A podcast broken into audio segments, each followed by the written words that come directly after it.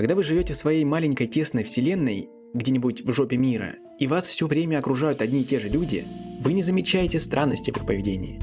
Вам кажется, что это нормально, потому что вы к ним привыкли. Но как только ураган подхватывает ваш домик на отшибе и закидывает прямиком в гушу жизни, вам невольно приходится столкнуться с десятками незнакомых людей. У каждого в голове свои тараканы. У каждого странности в поведении. Порой может даже показаться, что все люди немножко сошли с ума. Меня зовут Кирилл Чадаев.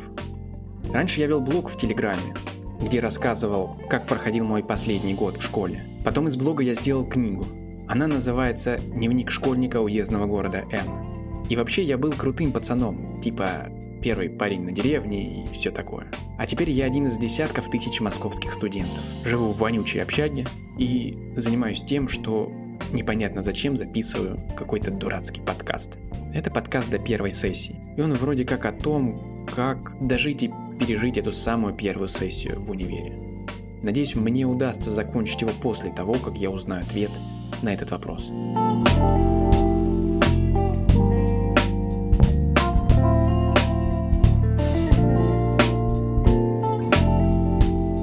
Сегодня я расскажу о своих одногруппниках. Дабы никого не обидеть, я не буду называть имен. Но если вы меня услышите, узнаете себя и все-таки решите обидеться, то знайте, я стебусь исключительно из любви к вам. Никакой злобы, только ирония.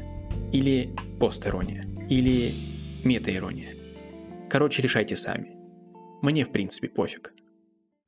Первым, кого я встретил, когда пришел в универ, был добродушный, улыбчивый двухметровый амбал – с лицом ребенка и мускулами Шварценеггера. Единство и борьба противоположности в жизни, подумал я. О чем подумал тот парень, не знаю. Но глядя на меня, он как-то странно улыбался. Я заподозрил неладное. Дважды заходил в туалет, чтобы посмотреться в зеркало и убедиться, что со мной все в порядке. Кроме прыща на лбу, такого здоровенного, будто меня всю ночь в это место лизали свиньи, ничего необычного не было. Оказалось, тот парень просто радуется жизни. Представляете, счастливый человек, улыбается и без причины. Я только однажды встречал такого персонажа. Кино. Его играл Хоакин Феникс, а еще раньше Хит Леджер. Ну а если серьезно, то когда вы в последний раз, гуляя по улице, встречали прохожего, который просто так бы вам улыбался, без причины. Это странно, это, блин, жутко. Но почему? Мой улыбчивый одногруппник любит пофлиртовать с преподавателями противоположного пола независимо от их возраста и привлекательности. Он садится на первую парту, растягивает улыбку до ушей, и как только преподавательница обращает на него внимание, он ей как бы невзначай подмигивает. Естественно, они смущаются. Даже не знают, чего больше, от его качкообразного геркулесовского тела или от мультяшного лица. Вы бы видели, как учительница, читая лекцию, обводит аудиторию глазами, доходит до нашего героя Лавеласа, ее взгляд, чтобы избежать его, делает немыслимый скачок к потолку, на некоторое время там зависает и возвращается обратно уже в другом конце аудитории. Так ведут себя все, кроме одной железной леди, этакой Маргарет Тэтчер на минималках. На первом ее семинаре наш улыбчивый друг, как обычно, сел за первую парту. Пристально на нее уставился. Их глаза встретились. Он подмигнул. Лицо Маргарет Тэтчер мгновенно окаменело. «Еще раз вы позволите себе нечто подобное, мигом вылетите из аудитории», — сказала она. А что я такое сделал? Потом искренне удивлялся он, сидя в столовой после семинара, который все же закончился для него досрочно. Он, кажется, и правда не понимал, за что его выгнали. А если хорошенько разобраться, то действительно за что?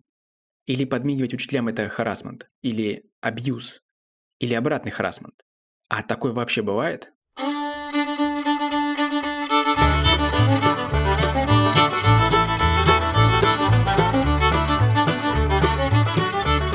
У другого моего одногруппника напрочь отсутствует инстинкт самосохранения. Для него не существует ни светофоров, ни пешеходных переходов.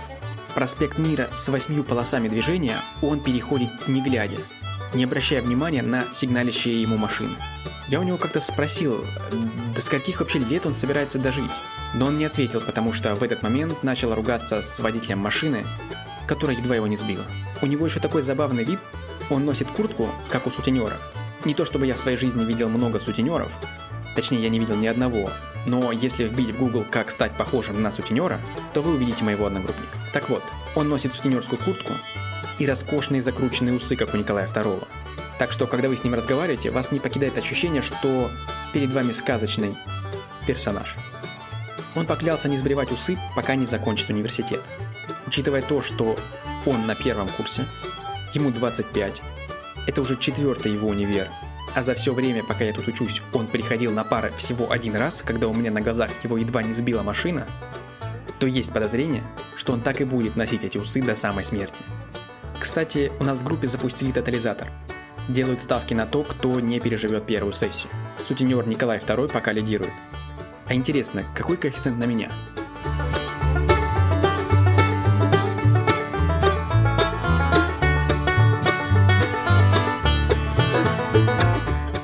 Кажется, моей решимости стать сверхпрофессиональным экономистом хватило ненадолго. Я понял это где-то спустя пару недель обучения в универе. Я сидел на какой-то скучнейшей лекции, пальцами держал веки, чтобы они не закрылись. Со вселенской печалью во взгляде таращился на доску, на которой была намалевана какая-то дурацкая схема с условными знаками, напоминающими тараканов. В тетрадке я перед этим нарисовал пару огурчиков. И в какой-то момент мои огурчики перекочевали из тетрадки на доску и устроили там резню с нарисованными тараканами. А преподаватель, не обращая внимания на творившийся у нее за спиной беспредел, вещал о пенсионной системе Хогвартса, о динамике валютного курса Галеона к деньгам маглов, о тайной недвижимости Дамблдора и об офшорных счетах профессора МакГонагал. Потом меня разбудили мои одногруппники, за что я им был очень неблагодарен. Они вернули меня в реальность, где бойкая преподавательница по введению в специальность рассказывала о перспективах построения карьеры в финансовой сфере. Тут вам и консалтинг, и инвестиции, и страхование, и налоги, и даже бухгалтерский учет, восклицала она. А я сонно сидел, пялился перед собой в тетрадку с огурчиками, слушал в полухо и думал, как они это сделали? Как, черт возьми, они смогли взять дракона, провести его через весь Лондон и засунуть в подземелье банка Гринготс. Это же, блин, дракон, он большой и блюет огнем. Они наняли консультантов Маккинзи или как? Московская погода еще не очень радует. Ну то есть совсем не радует. Небо постоянно серое. Листья валяются под ногами желтые, будто на них нассали. И во всем мире постоянно происходит какой-то трэш. То кого-то где-то отравят, то кого-то пытают, то где-то кого-то избивают. Почему все так через жопу? Где обещанное счастье всем, и никто не уйдет обиженным? Я не понимаю, как жить в этом мире. Вся надежда на Илона Маска.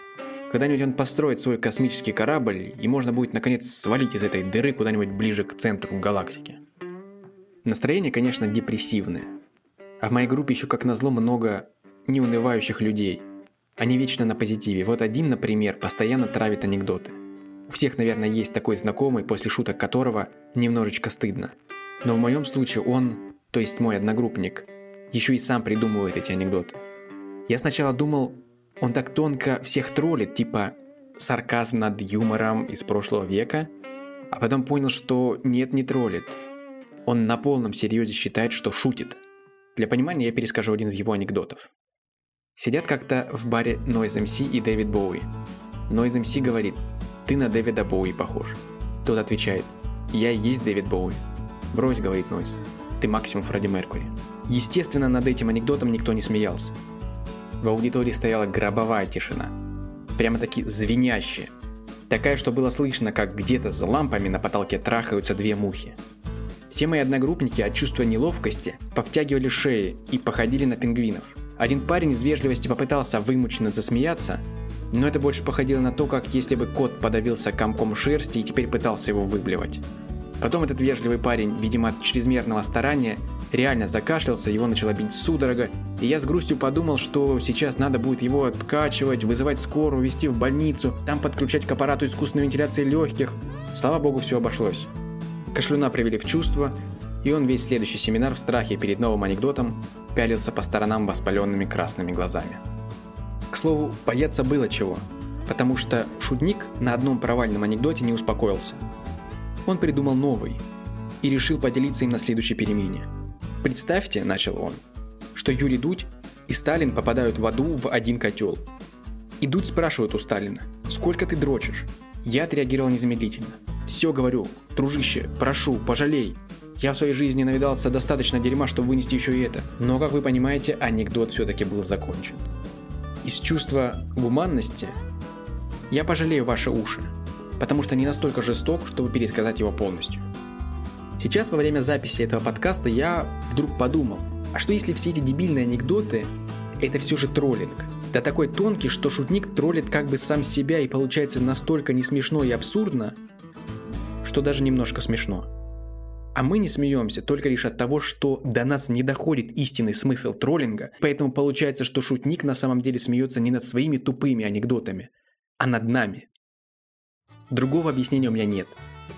Вот еще один случай – как-то раз утром, перед первой парой, когда все еще сонные и единственная цель на ближайшую пару не сдохнуть от недосыпа, он радостно заявил всей группе. «Мне сегодня приснился сон, как будто я ем курицу.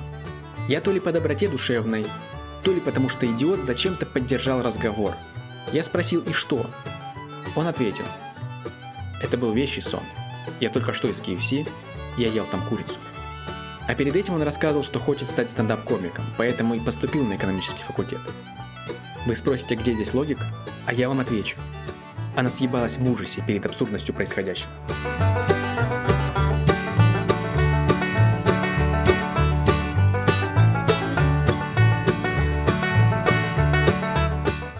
Четвертый персонаж, достойный упоминания, не шутит и не смеется, хотя он тоже всегда в приподнятом настроении. Назовем его немножко озабоченный. Тут надо сперва пояснить, как устроена система обучения в универе. На лекции вам что-то рассказывают, на семинаре что-то рассказываете вы. Иногда отвечаете просто устно, иногда с презентацией у доски. Так вот, этот парень в любую презентацию, по какому бы предмету она ни была, пристраивает картинки голых женщин с пониженной социальной ответственностью. Ну то есть по-простому лепит шлюх прямиком на слайды в PowerPoint. Естественно, не всем преподавателям нравится такой подход. Точнее, не нравится никому, кроме престарелого политолога. Тот смотрел презентацию очень внимательно, тщательно разглядывая каждую картинку. А когда доклад был окончен, он глубокомысленно кивнул, тяжело вздохнул и после долгой паузы, во время которой я на мгновение испугался, что он умер, он все-таки сказал «Это было хорошо». Иногда преподы задают готовить доклады в паре, чтобы все побыстрее ответили и получили свои баллы к аттестации. Так вот, однажды мне в пару достался наш немножко озабоченный герой. Это была мировая экономика, и тема нашего доклада затрагивала международное неравенство. Я предложил вывести на слайд график с кривой Лоренца, чтобы показать, что 20% населения планеты владеют 80% всего богатства. «Круто!» – воскликнул мой компаньон. «А давай из графика сделаем, типа эта стриптизерша выгибается на шесте». Я отказался и вместо этого рядом с графиком разместил таблицу с информацией о том, что в 2020 году от голода умерло 7 миллионов человек. Мой компаньон расстроился. «Ты чё такой депрессивный?» – сказал он. Я почему-то окрысился. «А нахера ты во все презентации шлюх пихаешь?» Он пожал плечами и ответил. «Ну, так ведь просто веселее». Мы подготовили обыкновенный доклад. Ответили, получили свои плюсики в журнал. А мне почему-то запали его слова. Не знаю, стало Обидно, что ли? Может, потому что он прав? Я ловлю себя на том, что пребываю в какой-то перманентной депрессии. У меня даже любимый сериал это «Конь Боджек». Про коня-алкоголика, который в прошлом был звездой идиотского популярного сериала, а теперь он стал унылым, депрессивным говном. В сериале нет ни одного счастливого персонажа, и от этого мне почему-то становится смешно.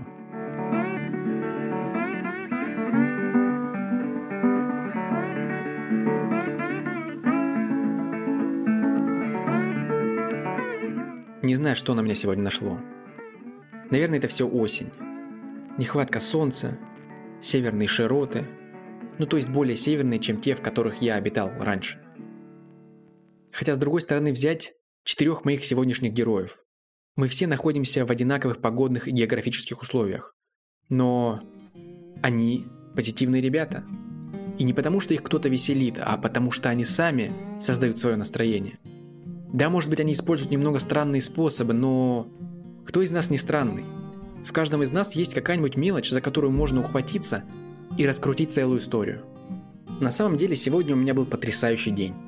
Во-первых, это был понедельник. Во-вторых, мне нужно было тащиться к первой паре рано утром. Небо было затянуто серой мерзотной пеленой, и с него периодически срывалась мелкая говноизморозь. В заполненном вагоне метро люди толкались и воняли, как немытые свиньи. Но мой день сделала всего одна секунда. Я шел по переходу между станциями метро, слушал музыку в наушниках, и где-то в середине перехода девушка играла на гитаре.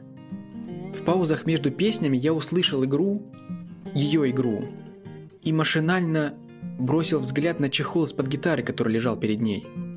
Оттуда торчала картонка. И на ней было написано «Просто улыбнись» и смайлик. Дальше я перевел взгляд на девушку, и она увидела, что я увидел, и улыбнулась мне. И так очаровательно приподняла бровь, как будто говоря «Ну что, видишь, как это легко просто улыбаться?» И я улыбнулся в ответ. Не поверите, но весь день я чувствовал себя чуть-чуть счастливее, чем обычно.